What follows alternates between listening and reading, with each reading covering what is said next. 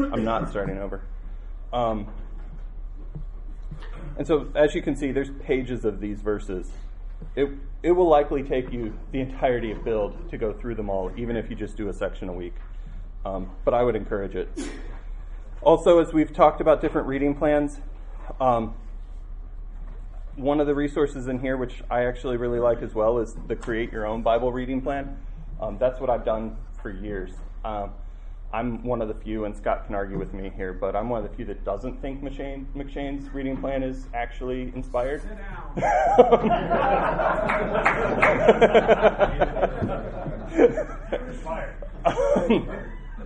And so personally, I like to read an Old Testament book and then one or two New Testament books and go back and forth, and I've created my own and have for years. And so this is a great resource to be able to do the same. My encouragement, though, is if you do that, actually plot it out. Because if you create your own and just say, okay, I'm going to read a book, and you're you're not going to get through Scripture in a year. Like, it's just not going to happen. You have to think through it. Um, and I think that's all I have on this. If you guys want to make sure you've got your uh, handouts ready to go, there were some extras back there if you needed one, if you didn't print at home. And if you've got a chart, God's transformation of man, we want to use those today. If you do not bring yours, you may borrow one that's back there. I know we have extras there as well, but this is what we're going to be working through again today. Um, you had no idea that you could take something so wonderfully amazing and indescribable and put it into a chart. And that kind of like ruins most stuff. But sometimes sometimes it's good to try to summarize, if you can, what um, is really important. And that's what this is. That's all it is. Lots of flaws to it. Lots of incomplete things to it. Um, this is not incomplete, and this is not flawed. Okay? Uh, so we're going to try to make sure we see things in their proper perspective. Let's do this. Um, let's, as we look at God's Word, one of the best things that you can do ever before and as and after you've read is just pray. And, and we want to ask the Lord to help us um, understand His Word, uh, see it clearly the way that we need to, as God intended. God did not communicate um, fuzzily. Uh, he communicated clearly. That doesn't mean it's easy for us to understand. It just means that we need a lot of help. So let's pray and we'll jump in this morning. Father, thank you for this Bible that you've given to us. Thank you for revealing yourself to us in it. It is the clearest revelation of you that we have. Although we can look out on what you've made and we can see uh, your invisible attributes, um, your power, your et- your eternal power, and we can see that you are creator. It is only through your word that we discover that you are also Redeemer, that you are the one who took on flesh and um, came to save sinners like us. And in matters of how to live this life that we now have in Christ, Lord, your word is all that we need, and it is all that we have to guide us, and it is enough. And I pray that you would soften our hearts, that you would align our hearts and minds with your word, the meaning in your word, and that we would have a better grasp on what you have done to save us and what you will still do in saving us one day when it is all final and complete.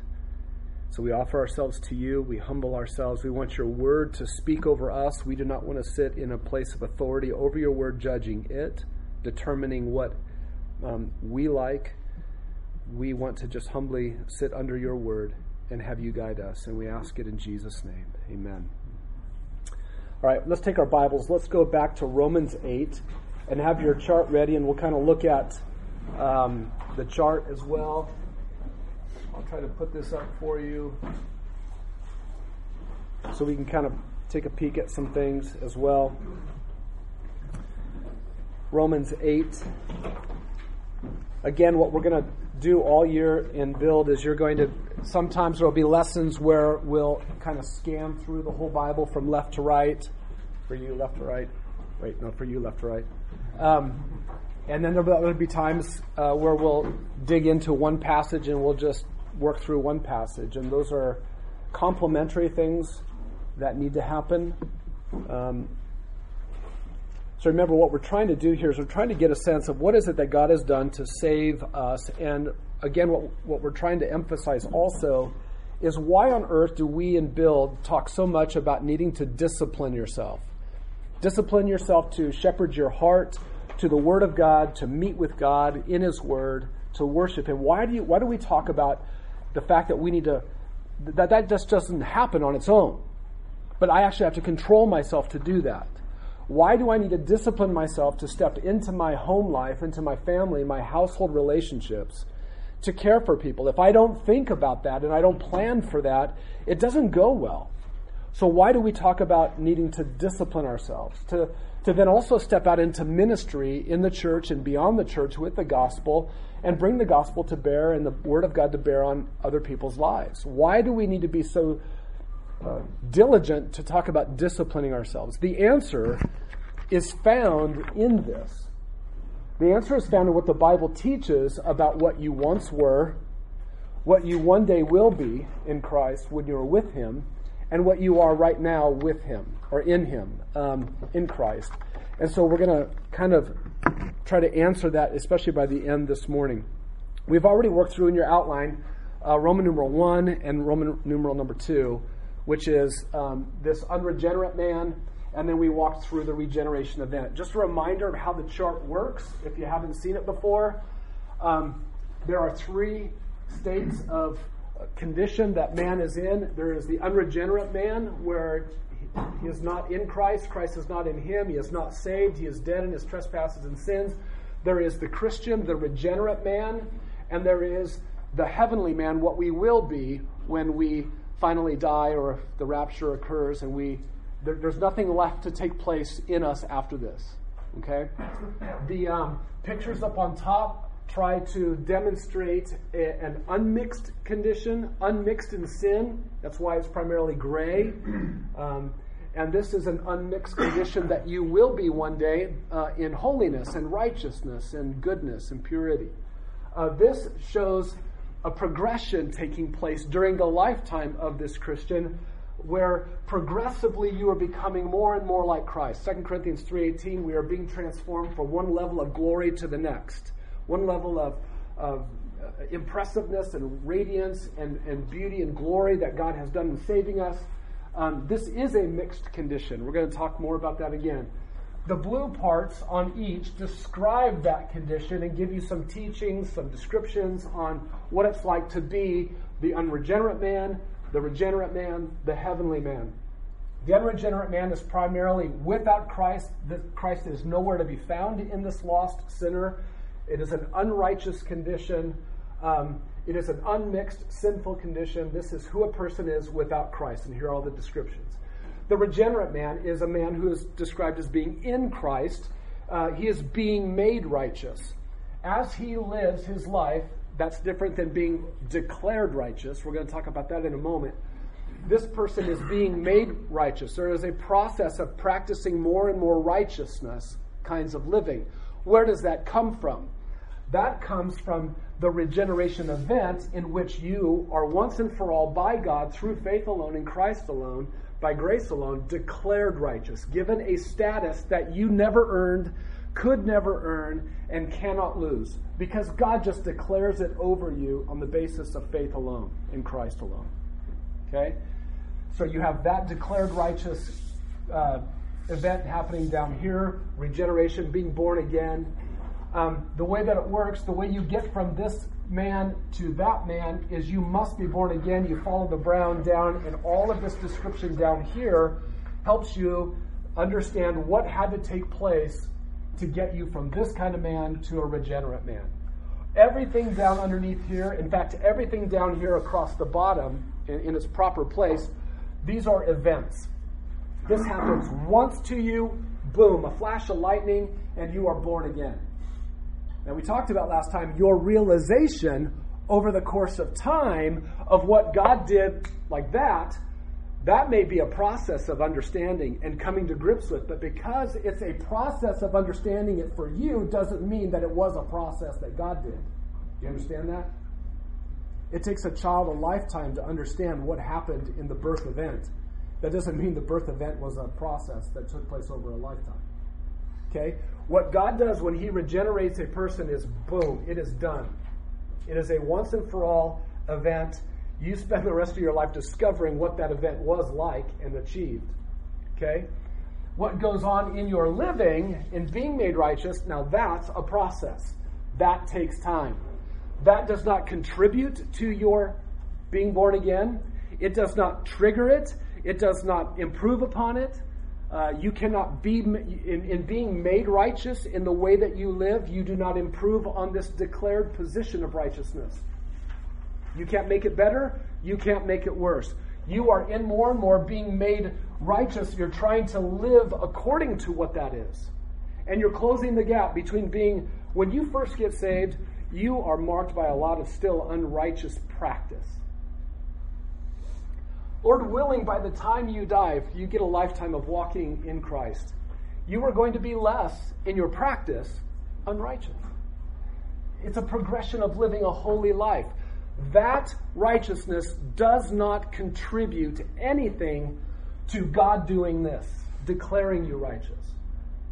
You take these two things and you mix them up and you make this a progress. You now lost the gospel. And you are now telling people they must work to be saved. Okay? If you take this and you just say, well, I'm righteous, and it doesn't matter what I do, because God just made me righteous. He didn't make you righteous. He declared you righteous. He put over you a status that you don't practice by, even yet.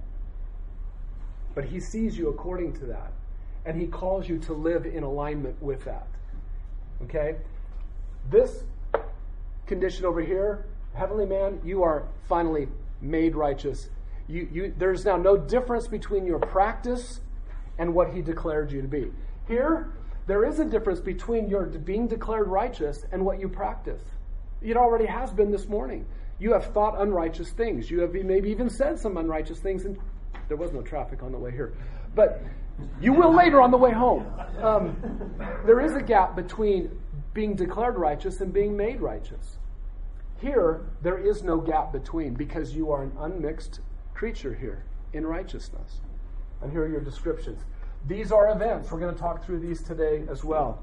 Death is an event. It's not a process. I know we're all dying and that's a process, but death happens and it's over, right? The rapture, when it comes, a twinkling of an eye, boom, it's going to be over. Resurrection, when it comes, it will be an event, okay? So that's kind of the way to think about this. One of the key things, whenever you get mixed up, like, wait a minute, why, why am I still sinning? Just stand here in the middle under this guy, this is where I am, and just think, in my past, I'm not what I used to be. Right now, I am not what I once was. And that's really good news. And you know what's um, where your hope is? What I am right now is not yet what I will be. And just stand there and remember past to future. And right now, I'm in this weird, really glorious place to be that is better than where I was, but it ain't anything compared to what I will be. Okay? All right, so let's go back to Romans eight now. Let's look at verse five. We're going to read down to verse thirteen and we'll continue on. Paul says, for those who are according to the flesh, and that's this condition over here, Paul in Romans eight in this section is not talking about um, an hour of your day where you were just really according to the flesh as a Christian. That's not what he's talking about. There are other passages that emphasize those kinds of things. That's not what he's doing here. An according to the flesh condition is the lost man, the unregenerate man. So for those who are according to the flesh, they set their minds on the things of the flesh. For those who are according, um, but those who are according to the Spirit, that's the one who's saved, the regenerate man, that one sets his mind on the things of the Spirit. For the mind set on the flesh, unregenerate man, is death. This is a dead condition. But the mind that is set on the Spirit is life and peace, because the mind set on the flesh is hostile toward God. This is a hostile toward God position. This condition does not subject itself to the law of God. This condition is not even able to do so. And those who are in the flesh in this condition cannot please God. Okay? Verse nine, however, Christian, Paul's writing to the church, he's writing to believers, you, however, Christians, are not in the flesh, but you are in the Spirit. That's this condition. If indeed the Spirit of God dwells in you, but if anyone does not have the Spirit of Christ, that's this person back over here, the unregenerate man, he does not belong to Christ. This one does not belong to Christ because the Spirit is not in him. If Christ is in you, that's this condition, though the body is dead because of sin, yet the spirit of that man is alive because of righteousness. But if the spirit of him who raised Jesus from the dead dwells in you, that's this condition, he who raised Christ Jesus from the dead will give life to your mortal bodies one day. I went too far, right over here. Um, through his spirit who dwells in you. So then, if that's the case, so what right now? That's verse twelve. What does verse twelve say? So then, we right now, in this condition, are under obligation, not to the flesh that we still have, to live according to the flesh. If you are living according to the flesh, what happens to this person who's living according to the flesh? They must die. But if by the Spirit you are putting to death the deeds of the body, the deeds that just come out of this body because it still has sin, you will live. You're going to live. For all who are being led by the Spirit of God, those are the sons of God. All right. So let's talk about the result of the uh, regeneration. It is the regenerate man. This is uh, Roman numeral number three. To find out what the regenerate man looks like, let's go back to verse five, the last part of verse five. But those who were according to the Spirit, and then that's implied, they set their minds on the things of the Spirit. Who are you now in Christ? We are those who are according to the Spirit, and as such, we then take our inner thinking self and we set that according to the Spirit. We are in a new condition that has a new standard. Um, our standard before was the flesh. We were according to this fallen, weak, sinful, never able to please God condition. We were calibrated towards that. We were patterned after that. And all we could do is take our inner thinking man and set our minds according to that. But now we are not. We have been made through by going through a new birth process uh, event. We are now uh, set according to a brand new pattern. Un- we are calibrated to a new standard, the Spirit. We are patterned to him, and now in that we take our inner thinking self and we pattern it after the Spirit of God, the Holy Spirit. We calibrate our minds to him. Look at verse six. For the mind set on the flesh is death, but in contrast, the mind set on the Spirit is life and peace. What a contrast. What a difference it makes when the Spirit of God comes into a man. Okay? What a contrast. This is death. It's a dead condition. But as soon as the Spirit is in, this is life and peace. Peace with God. Life and peace. No life here. No peace. Lots of it here. Um, the life that you have now in peace that's here with God is really good. You are not yet experiencing the fullness of it yet, though, that you one day what? Will.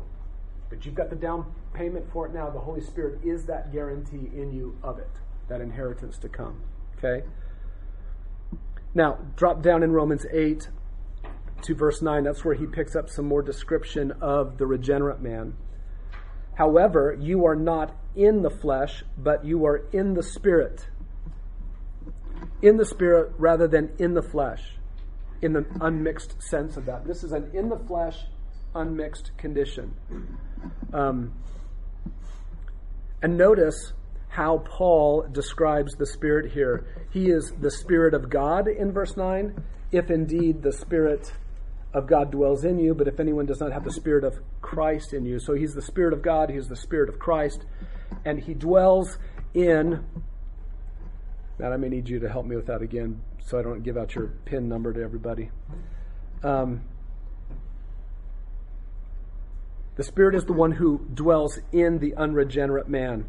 That is the primary difference. Listen, what's the difference between you and an unsaved man? It's not that you are more resourceful than him.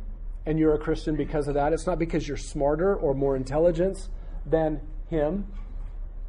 The difference between you and an unsaved man is the Spirit of God. That's the difference. Okay, you've got nothing to boast in as to why you're a Christian.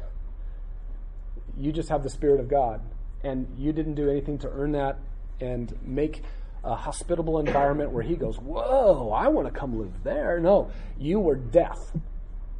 And he just came in and made you alive. And he is the difference maker. That's the primary difference. Verse nine, then, at the end, it actually describes the unregenerate man. Here's another description of this character over here. Look at the end of verse nine. If anyone does not have the Spirit of Christ, he does not belong to him. Uh, if the Spirit of Christ is not in this guy, uh, this guy does not belong to Jesus.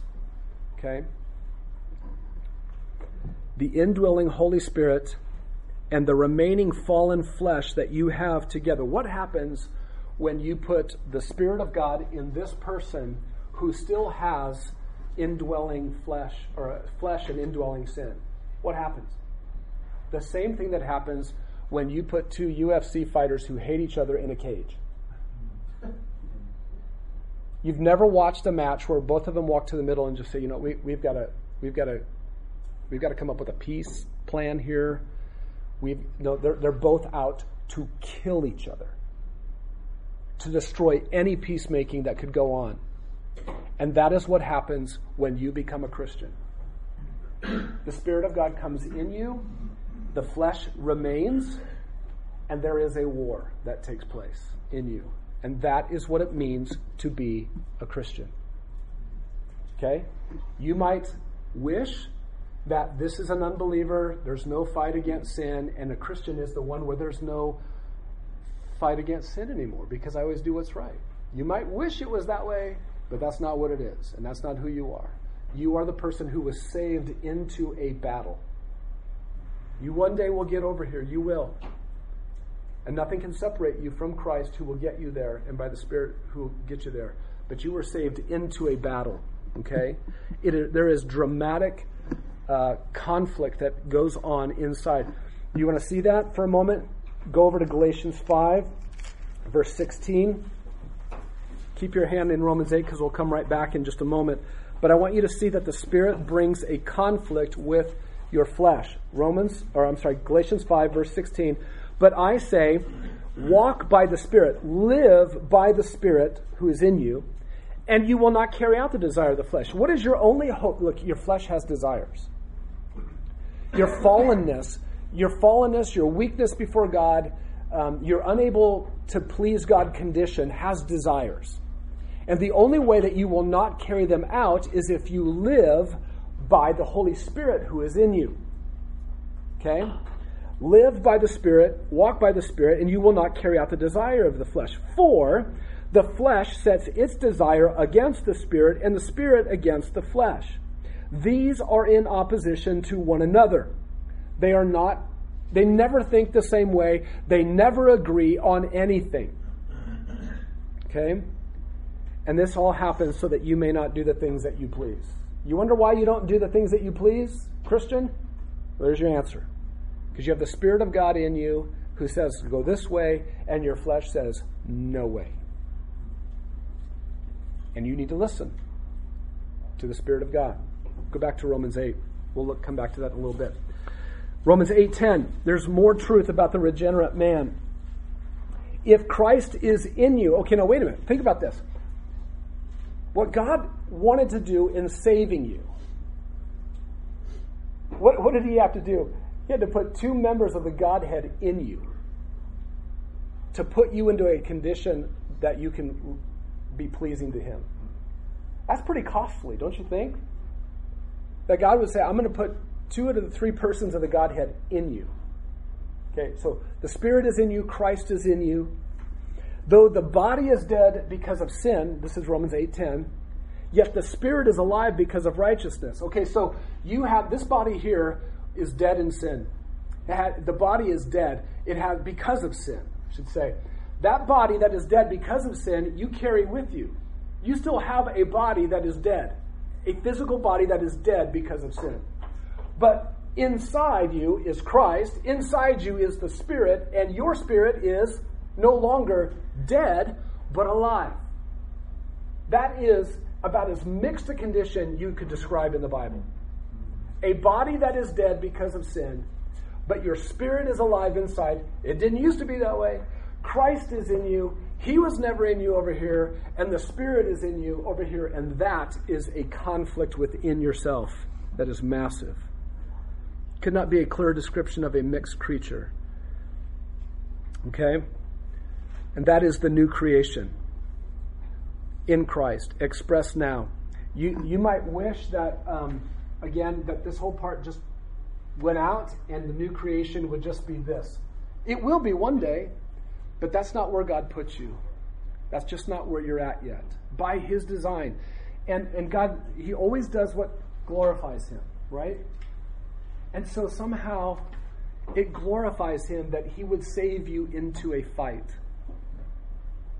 That he, it glorifies Him that you would step onto the battleground and that you would fight against your sin and flee from it. If He had skipped this, it would have robbed Him of the glory that He wanted that was due Him in the fight. Okay? Look at verse eleven. But if the Spirit of Him... And, and now we get a little sneak peek uh, ahead. Watch this, Romans eight eleven. But if the Spirit of Him, of God, who raised Jesus from the dead dwells in you. Okay, so what did the Spirit of God do with Jesus? Raised Him from the dead. If that Spirit who raised Jesus from the dead is inside you, well then He who raised Christ Jesus from the dead will also give life to your mortal bodies through His Spirit who dwells in you. So, the Spirit of God raises Jesus from the dead. You take that Spirit who raises Jesus from the dead and you put Him inside you. What is that Spirit going to do with you one day? He is going to raise you from the dead. He is going to take this mortal body that is dead because of sin in it that you still have. It's a mortal body. It is susceptible to death. It will die. He will give life to that mortal body one day. The Spirit will. That Spirit who is in you, who is helping you to live a life now, will one day bring a body to this body that will have life. Okay? The Spirit is the one who moved. Jesus lived in this condition. He was not a mixed creature.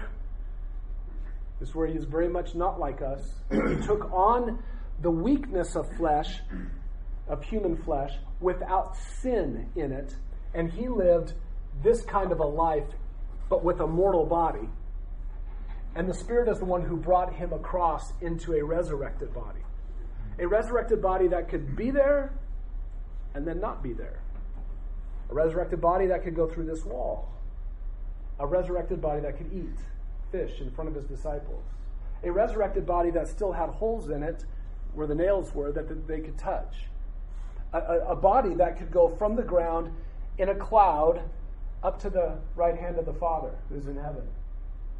Okay? That wasn't His mortal body that He had. That was susceptible to death.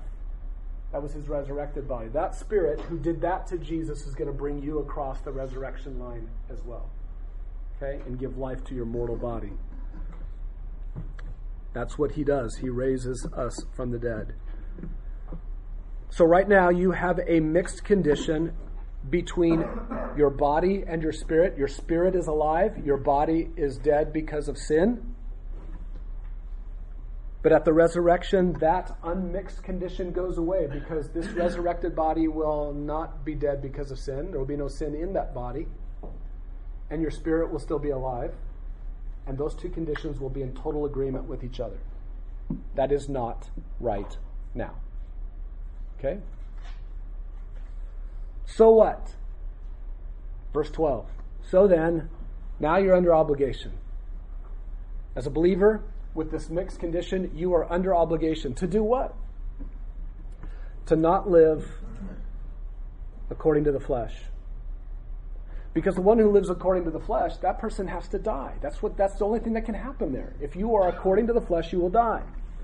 But if by the Spirit you are putting to death the deeds of the body, that is a, a progressive nature of where you're you're putting to de- death the deeds of the body, that's proof that the Spirit of God is in you, well, then you're going to live. That's not saying you earn salvation. You are already saved. It just means what you do with that Spirit. As you progressively live, you put to death the deeds, the sinful deeds that come from this body. That's proof you're going to live. That's your obligation. Verse thirteen. If you're living according to the flesh, you must die, but if by the Spirit you're putting to death the deeds of the body, you will live. Your flesh can only ever lead you to one destination: spiritual death. If you take that kind of a man and you say, look, I'm going to give you some really good rules that you should live by, and you give to that flesh that can only go one place, to death, he will take those even good rules. If you give the dead man the Ten Commandments, the best rules that were ever given in one time, in one place to Israel, if you give him those ten rules and he is in the flesh and living according to the flesh, and as Maya said, according to the flesh, his flesh with those good rules will take him to eternal death.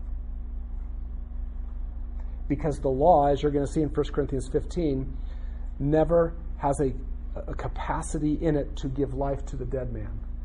Only one thing does, and it is only one person who does, and it's the Spirit of God. So you robe that flesh man, that man in the flesh, with good religious rules, and you put a nice big white paper hat on him, and you make him walk, and you swing some incense back and forth, or you give him a Mormon flavor of it, or you give him a J W flavor of it, or you give him a Muslim flavor of it, and they go after morality their own way and say that it's God or Allah, whoever it is. That condition, while it is in the flesh, will only ever lead every single one of those men to death. What is the difference between them and you? It ain't anything about you or me. It is the Spirit of God who comes into a man, and you don't know where he came from. He's like the wind that blows, and you don't know where he came from or where he's going. But he does that. He did that on the road to Damascus with Paul. Nobody saw that coming. Nobody got up that morning and saw Paul leaving Jerusalem on his way to Damascus and said, you know what? I think he's close. I think he's going to be a Christian today. Paul didn't say that as he's walking along the road. He didn't say, you know what? I think I might actually change my mind about this Jesus guy. Now, what's the difference? The Spirit of God. And he saves sinners. And, and, that is horribly true, is it not, about the flesh? You know what is wonderfully true? The Spirit of God comes in, and the Spirit of God only has one destination too: life. Life with God. And so when the Spirit of God comes into a man, there's only one place you're going, guys. There's only one place you're going, and you will never be separated from it. Romans eight, the rest of it. You're going to make it here. He is the guarantee. Ephesians one, thirteen and fourteen. He is the down payment. He is your guarantee that you are going to get everything that he says you're going to get. Okay? That's the difference between you and the unsaved man. All right. Now let's talk through. Uh, let's look at verse thirteen. Now, I already did that. If by Spirit you're putting death, your Spirit will lead you. I'm getting ahead of my notes. What does that look like right now, then? Um, if you don't know the word mortification, you need to know the word mortification. That, what is the Christian life? You're putting to death the deeds of the body. Every day, you get up and you are a killer. A ruthless killer. Empowered by the Spirit to put to death the deeds of the body. That's what it means to be a Christian, guys. I get up and I fight against my sin. That's what it means to be a Christian. Um, you will one day be this, a guy who's not fighting anymore. That's not today. It's not today. And you're not this either, because this guy wasn't fighting either. But you're not him anymore. You're somebody new. And the foundation under all that is Christ and the Spirit of God. Okay? All right. Um, verse fourteen, one last verse. All who are being led by the Spirit of God, that's this person right here. And what does it mean contextually to be led by the Spirit? that you are fighting, you're putting to death the deeds of the Spirit by, or the deeds of the flesh by the Spirit. If you are led by the Spirit in that sense, all who are being led by the Spirit in that sense are what? Children of God. Okay? Even if the light goes out and you can't see it anymore, you're still a child of God, a son of God. Okay? Look at what's characterized. Look on your chart and look at um, the mixed condition of the regenerate man is characterized by. Do you see that right here in the middle? Let's just look right there. Just look at some of those. I want to highlight some of them. The first two. The unchanging um, realities accomplished at regeneration. These regeneration components down here. And the regeneration benefits. All of those continue. You continue to enjoy those in your Christian life. You continue to enjoy those in your Christian life. You have now a new identity in Christ. Um, if any man is in Christ, he is a new creature. Uh, First Corinthians one thirty, uh, this has been all achieved by Christ, who has become to us wisdom, righteousness, and what is the other one? Is it sanctification? I forget. Um, this condition is freedom from slavery to sin. Oh, my.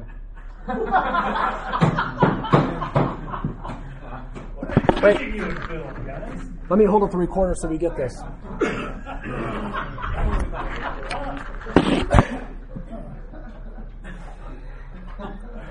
Let's um I'll just stick with this. Yeah, let's just do that. Because I'll I'll keep forgetting and to touch it and make her off here. Okay. Oh, that's good. Thank you. All right. There you go.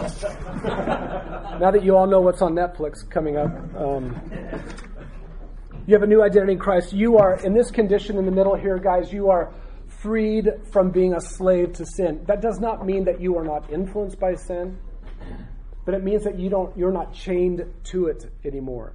You've been set free from it. Sometimes you're really dumb and you go over and try to put the shackle back on, but that doesn't, that's not the same as being enslaved to it. Romans six is all about that. In this condition, because the Spirit of God is in you, you have the ability now to bear fruit, the fruit of the Spirit, love, joy, peace, patience, kindness, all of that begins to come out. By the way, d- does this category of humanity claim to love? Do they claim to express joy? Do they claim to be able to have peace? Are they ever patient with one another? Yes. And they are able to do all of those things. What's the difference between their love, joy, peace, patience, kindness, and ours? This one has no Christ in their love, has no Christ in their joy, has no Christ in their peace, has no Christ in their patience, and therefore their love and their joy and their peace and their patience is wrath-worthy because it has no Christ in it. It does not please Christ to be patient with somebody with a patience that does not honor him. Now, you might want to live, and I want to live in a world where some of these where these men still want to be patient with each other, even with a counterfeit patience. I would rather live in that world than a world where they don't. But it doesn't mean it's pleasing to the Lord. Do you understand that? Your patience is very different than theirs now. It can be. It can be. Not every time. You ever been patient with your kids in a way that wasn't pleasing to the Lord? Hello.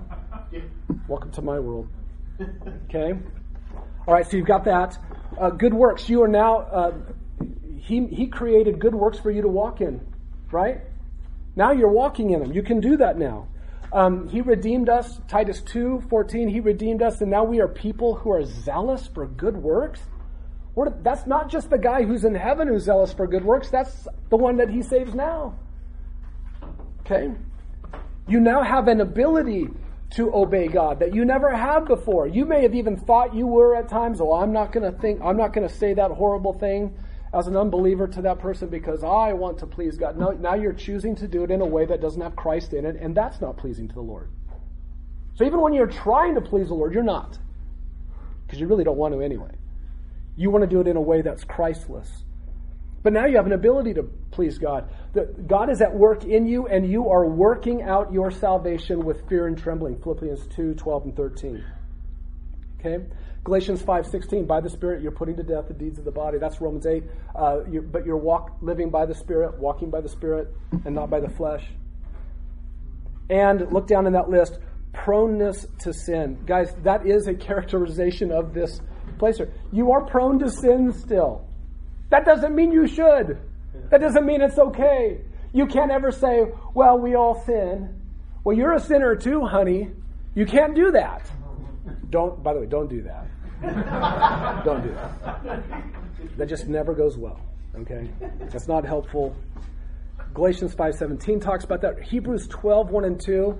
Um, let us run and, and lay aside the, the, the sins and the entanglements of sin. You can still be entangled by sin. By the way, entangled by sin is different from being enslaved to sin. Hebrews twelve, one and two, you can still be entangled by sin in this condition, right? You can, Ephesians four thirty, in this condition, you can grieve the Holy Spirit. You're prone to do that sometimes. So am I. Colossians two twenty, you still will submit yourself to some rules sometimes that have absolutely no use for you, like they didn't for the um, Colossian believers.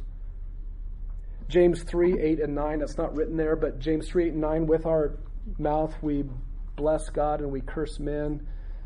It ought not be this way, but we're prone to sin. That, that's a good description of a of a mixed creature, that we'll use our mouth to speak good things about God and then we'll turn around and slander our brother. It's a mixed condition. Okay? Ongoing repentance, you confess your sins. He is faithful and righteous to forgive us our sins and to cleanse us from all unrighteousness. That's, you're prone to that. To have an ongoing repentance. Your life is a process of repentance after the initial repentance of conversion. And ongoing faith. I love Galatians two twenty. I've been crucified with Christ. Okay, that's what God had to do to save you from this condition. He had to nail it somehow to Jesus at the cross. I've been crucified with Christ, that old me, and the life that uh, I've been crucified with Christ, there's no longer I who live, but Christ lives in me. And the life that I now live in the flesh, I live by faith in the Son of God. So I, this life, this condition here is, is, is marked by an ongoing faith. I continue to live my life by faith in the Son of God. There is, um, there is a, a belief that is once and for all that is tied to the declaration of righteousness over you, and then there is the ongoing living by faith in your sanctification that must take place for the one who loved me and gave himself up for me. Galatians two twenty. There is progress in Christ-likeness in this condition. We are being transformed more and more into the image of Christ from one level of glory to the next. And this condition then, if you look on your chart, let's talk about what it requires. Just a few things there for us to take a look at. What does it require? This condition, if we are in this condition, it requires God's relentless transformation of the believer. God never gives up, stops transforming you more and more. He is at work in you. The Word of God is performing its work in you. Um, it requires your diligent pursuit of holiness. Second Peter chapter one, verse three. Uh, you have been given everything that you need for life, pertaining to life and godliness in this, and now applying all diligence. Christian, applying all diligence. According to what you've been given, you go after it. We go after it. It requires us in this condition. You don't ever, look, this condition has no cruise control on it. There's no coasting on this. It is always a progressive pushing. You're never going to find the floor where the pedal will stop. This, you just keep pushing and you keep pushing and you keep pushing and you keep pushing and you keep going and going and going. And that is what it means to be a Christian. That doesn't mean you'll do it every time. There's going to be sometimes you're going to take your foot off and you just go, I am. And that's really sad when we do that. What do you do when that happens? You stop and you go, I don't think I'm, I think, no, you don't do that. You confess your sin. You confess your sin. And He is faithful and righteous to forgive us our sin, to cleanse us from all unrighteousness. And you get put your foot back on the pedal and you go. That's what we do with each other. Now, you live a lifetime of taking your foot off, and you need to go back and ask yourself some questions about what God has really done or has not yet done. But you don't do that on any one event in your life.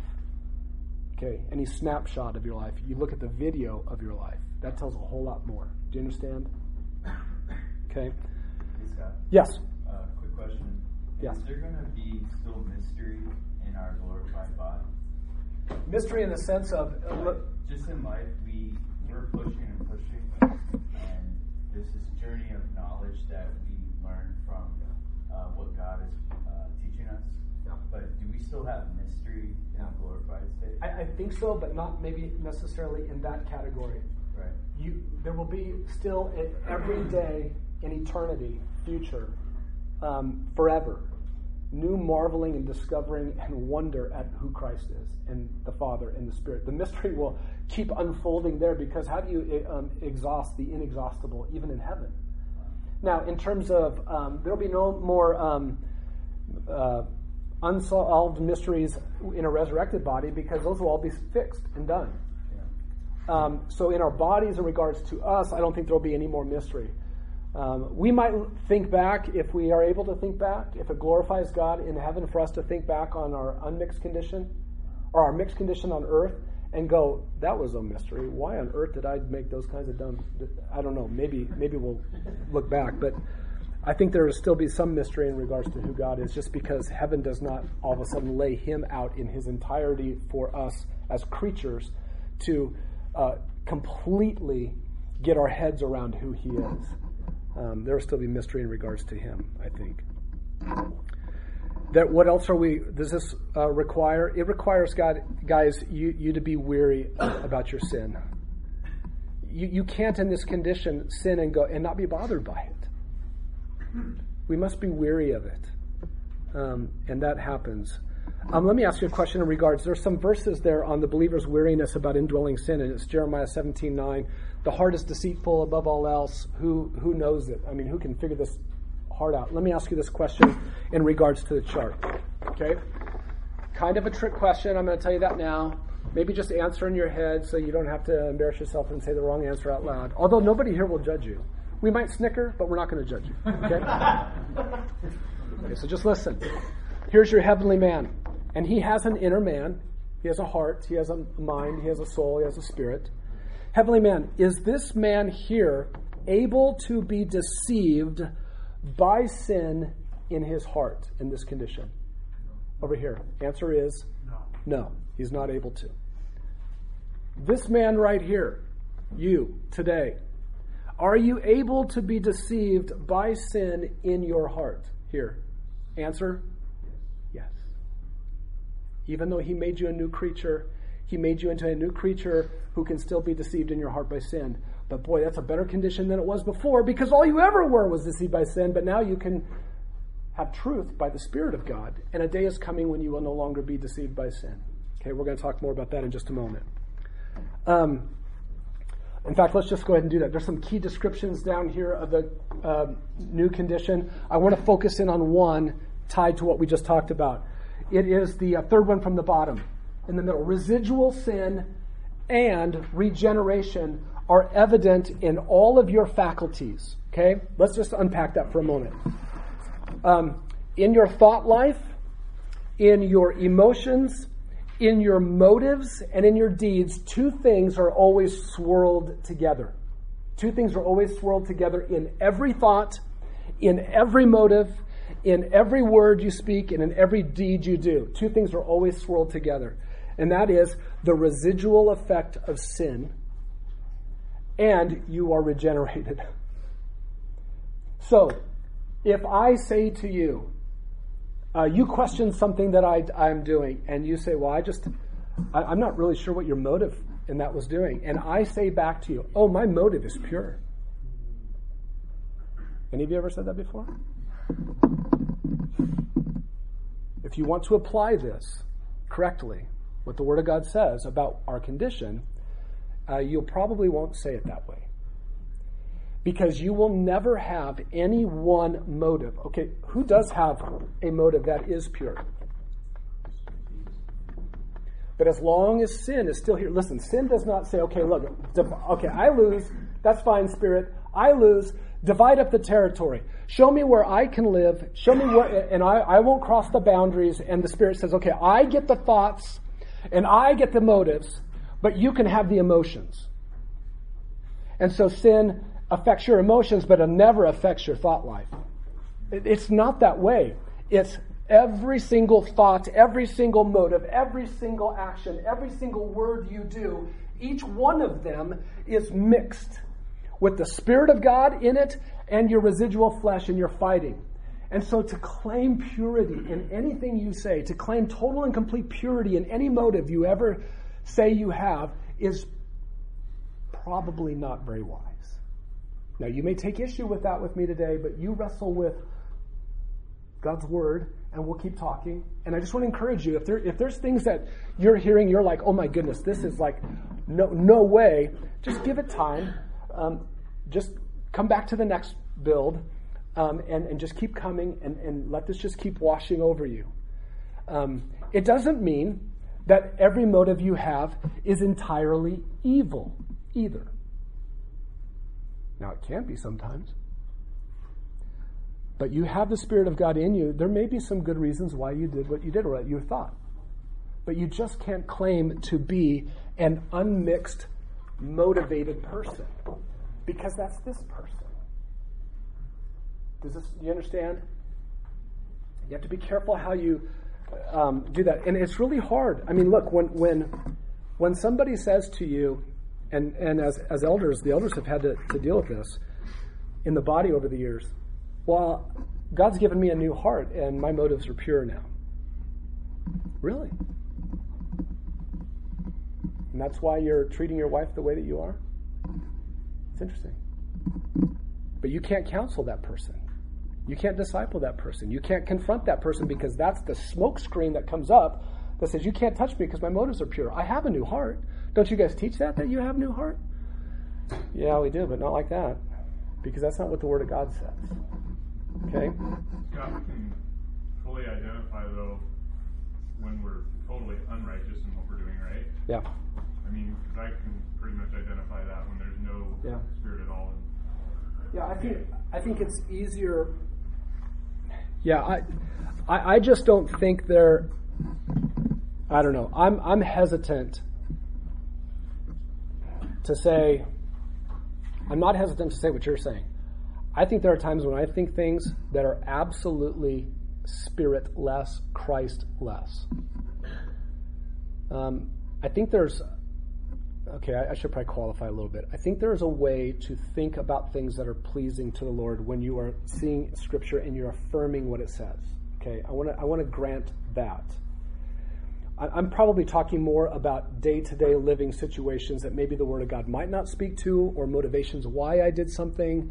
You just have to be really careful, because when, there, there's more there's more hang-up, there's more trouble, there's more um, entanglements when you're claiming that you're doing something and it, it's pure. You just have to be careful. Check your heart. Um, let me give you a, a scripture. Go to Proverbs twenty-eight six. twenty-eight twenty-six. Proverbs twenty-eight twenty-six.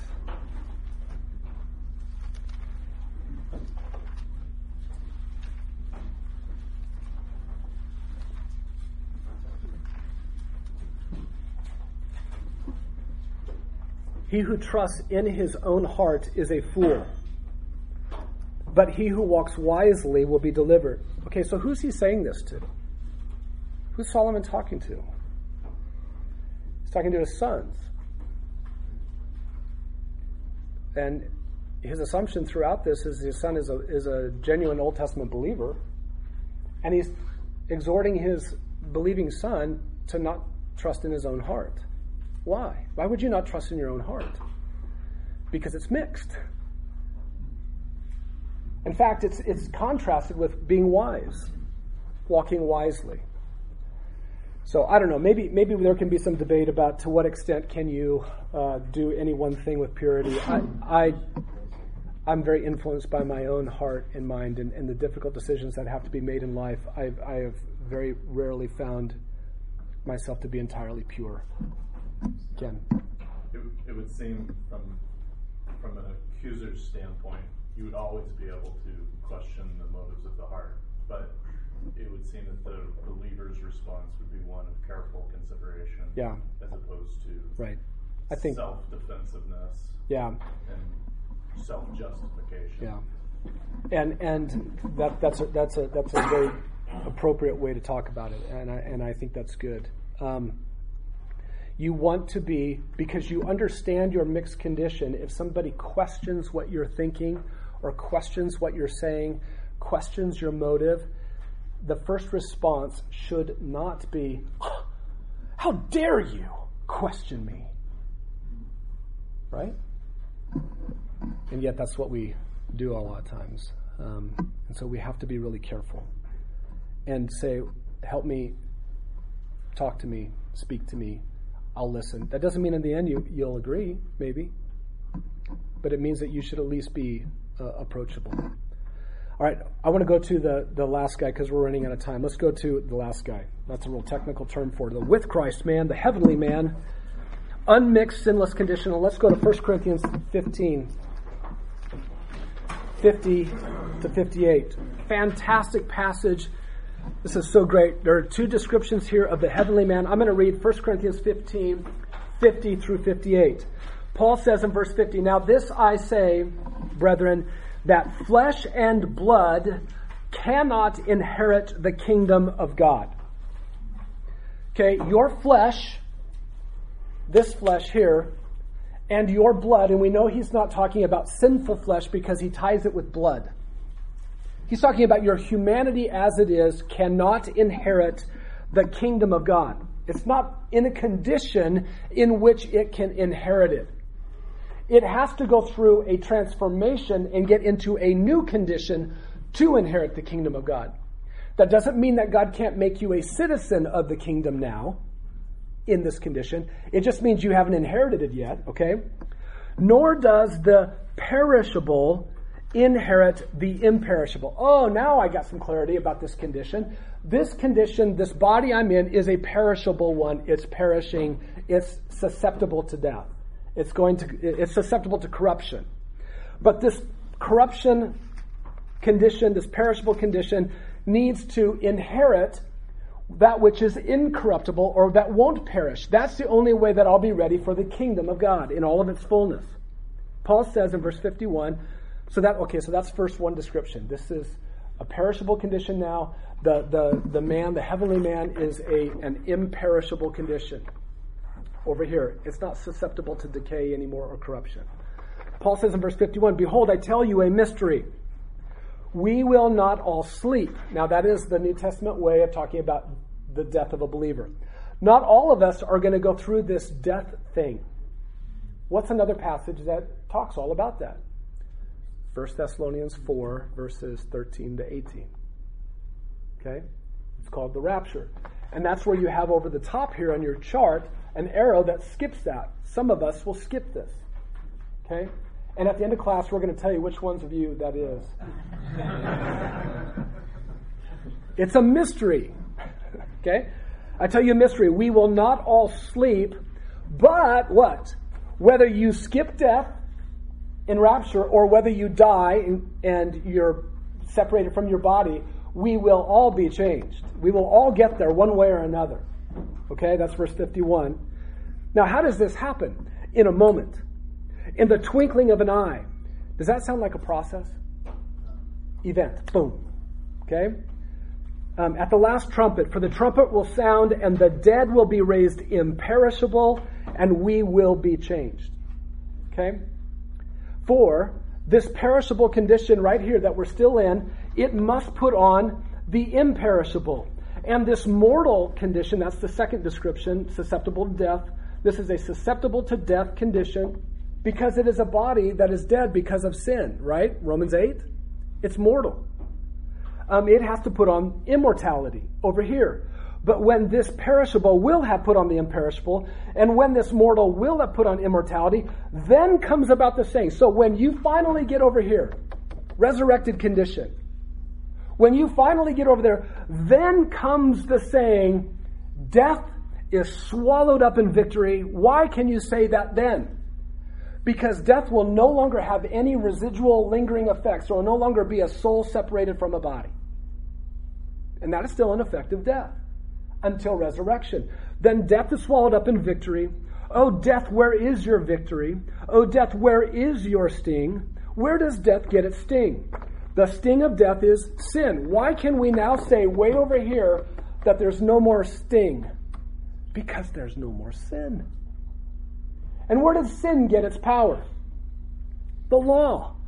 Sin gets powered up by law. Give law to a, somebody who's in a, a body that is dead because of sin and still has flesh, and the law just gives you just you're toast, right? The sting of death is sin, and the power of sin is the law, but thanks be to God who gives the victory through our Lord Jesus Christ. And Paul says all of that with a therefore. What's his what's his takeaway? What's what's the what why am I telling you this, Paul says? What does he say, verse fifty-eight? It all has to do with how you live right now.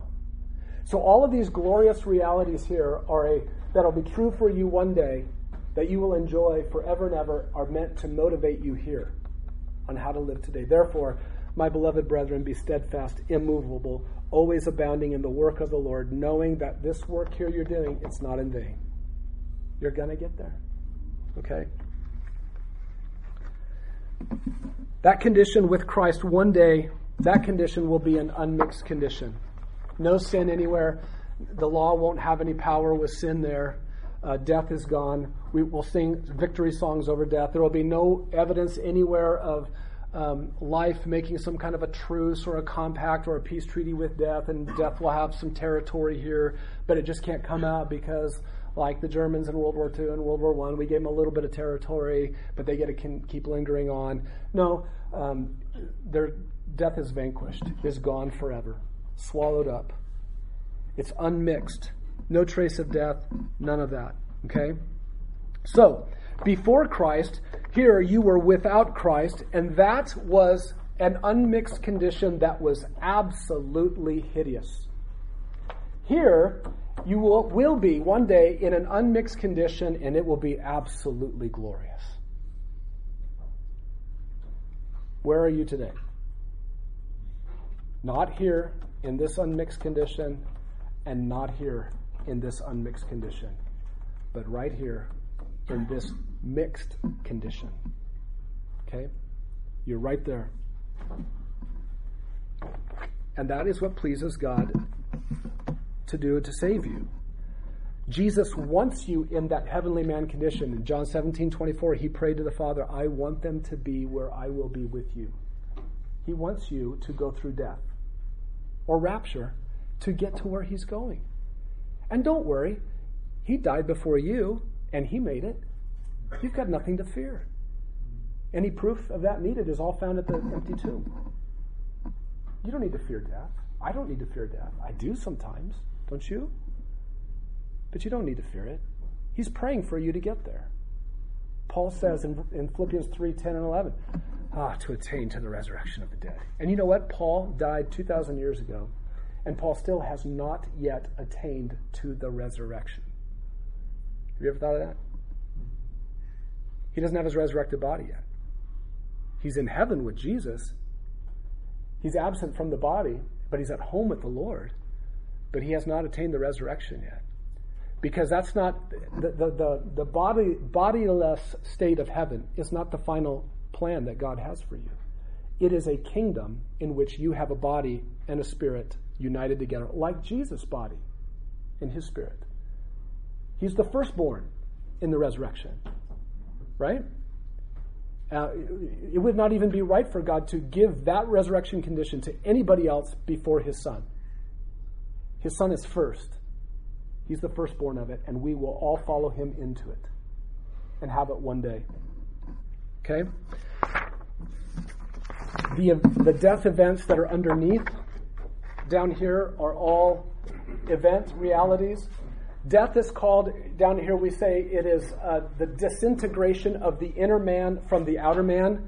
That means I'm going to be absent from the body, but at home from the Lord. You disintegrate the inner and the outer man. Pull them apart at death. Resurrection is the reintegration. These are fancy words. They're fun to use sometimes when you understand what they mean. Um, is the reintegration of the inner man, not with the old body, but with the resurrection body. Okay? Those two things come back together again, and that is the final plan that he has for you. To experience, um, we believe, for a thousand years on earth with Christ as he reigns on earth and finishes out all of his plans and his promises to Israel, and then forever in the new heavens and the new earth and the new Jerusalem that comes down out of heaven when everything gets burned up and it's just new.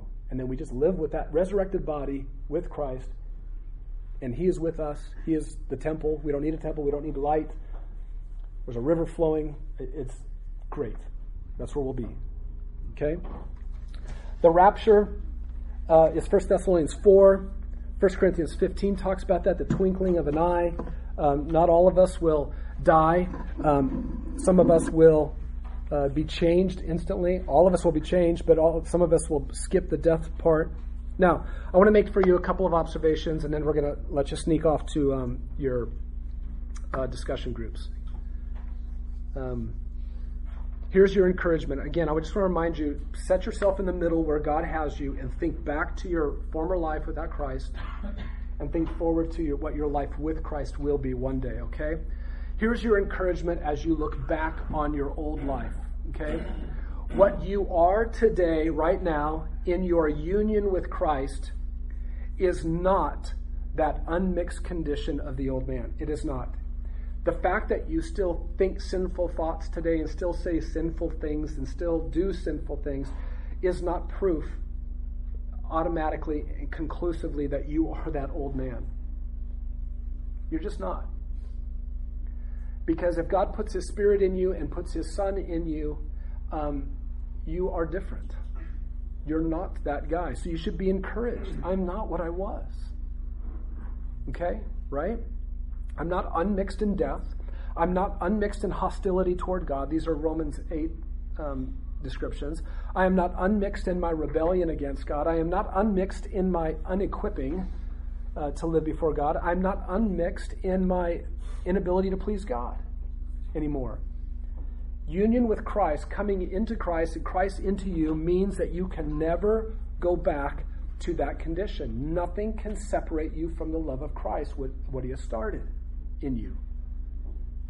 The fact that you are still influenced by sin today in this regenerate condition does not mean that you have automatically slipped back into that. You can't. You can choose sin and you will be dumb. We all are. But that doesn't mean you're that old guy anymore. Okay? It's an old man. And that old man was crucified with Christ. That old man doesn't walk alongside you anymore. Any more than a crucified man in the first century walked, came home when he was done being crucified. He's dead. Okay? Now, that's your encouragement. You wipe your brow and you say, I'm not what I used to be. And then you humble yourself and you turn and you look forward and you have hope. And I am not yet what I need to be. But I hope one day to get there.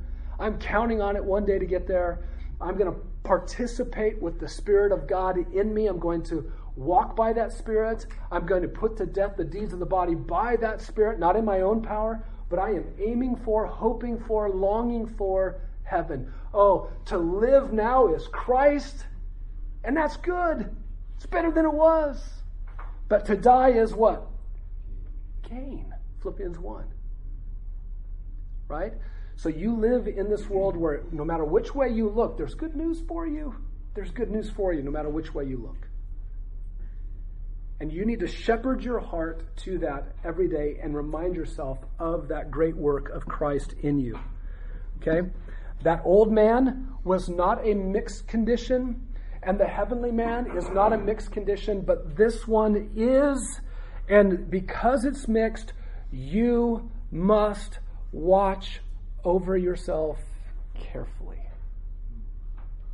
When you are the heavenly man, you won't have to watch over yourself anymore because you will have nothing working against the Spirit of God in your new body.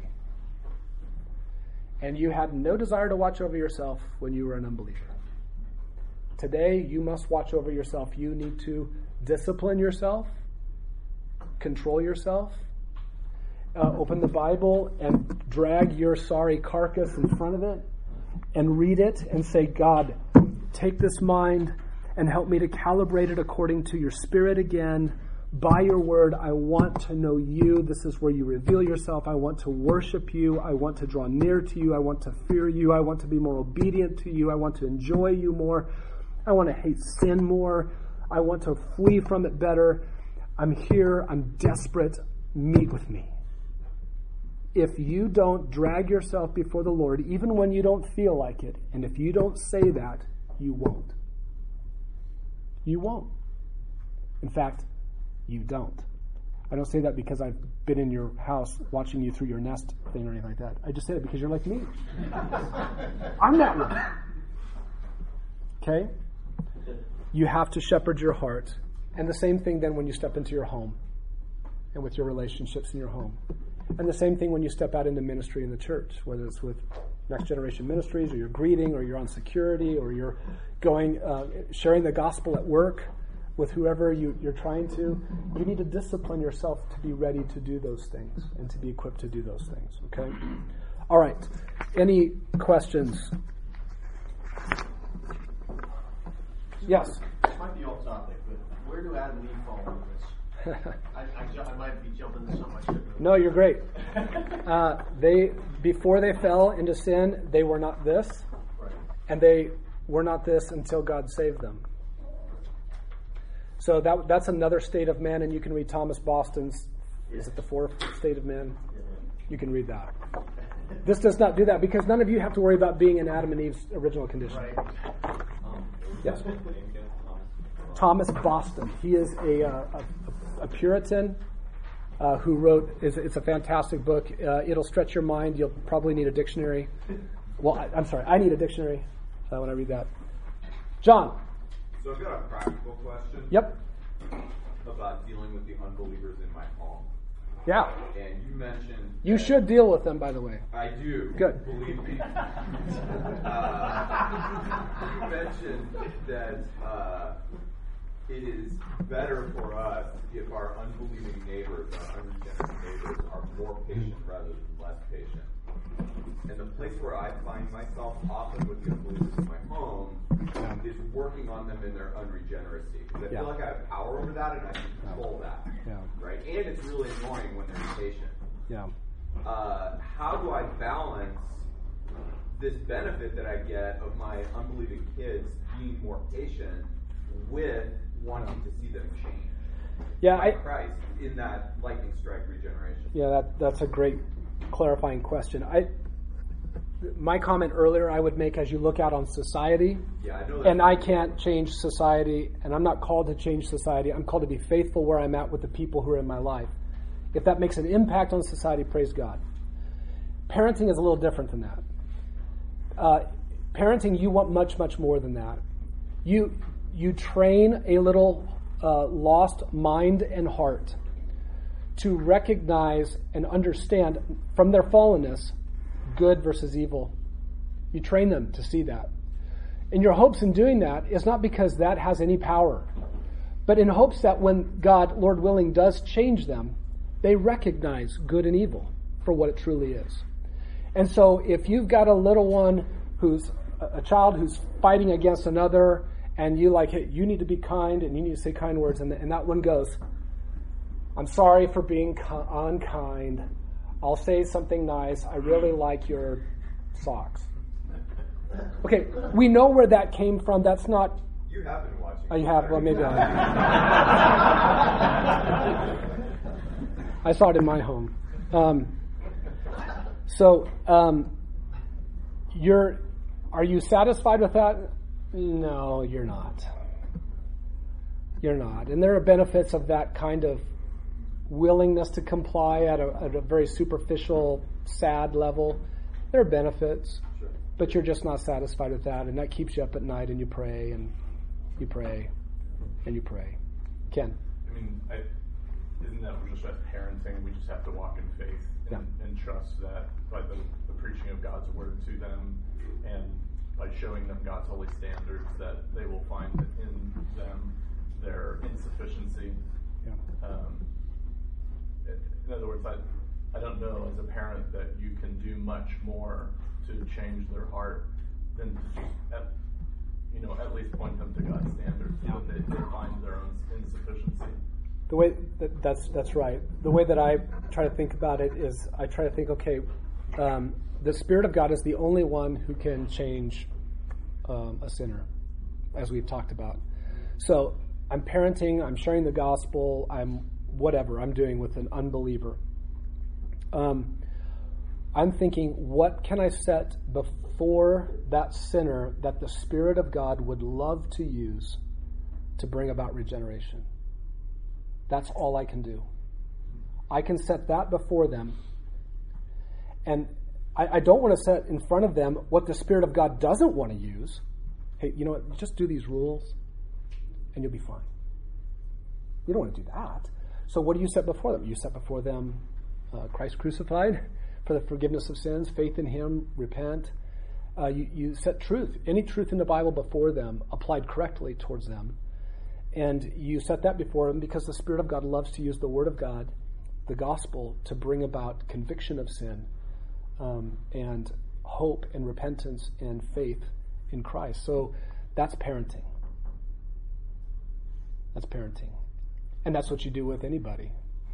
Um, and two examples of what the Christian life is. They're they're they're weak and flawed. Um, imagine you're in a, a, a stream or a river that is raging towards a waterfall and doom below.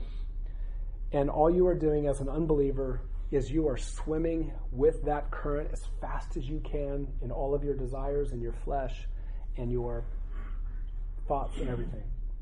The Spirit of God comes and grabs you and puts you in Christ and in himself and he in you and turns you around and says, swim.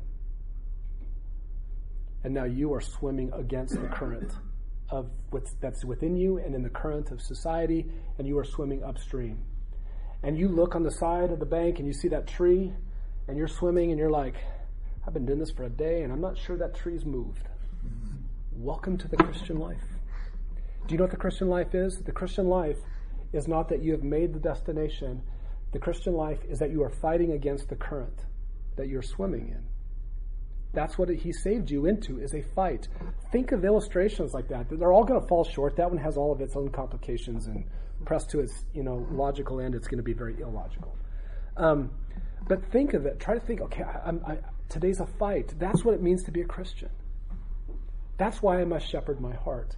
And that's why we start build with these two very lengthy lessons and a card. That's why we try to put it out on a card, is because we want you to understand, why are we even doing this? We must do this. If you don't do this, it will not go well in your life, in your Christian life. Okay?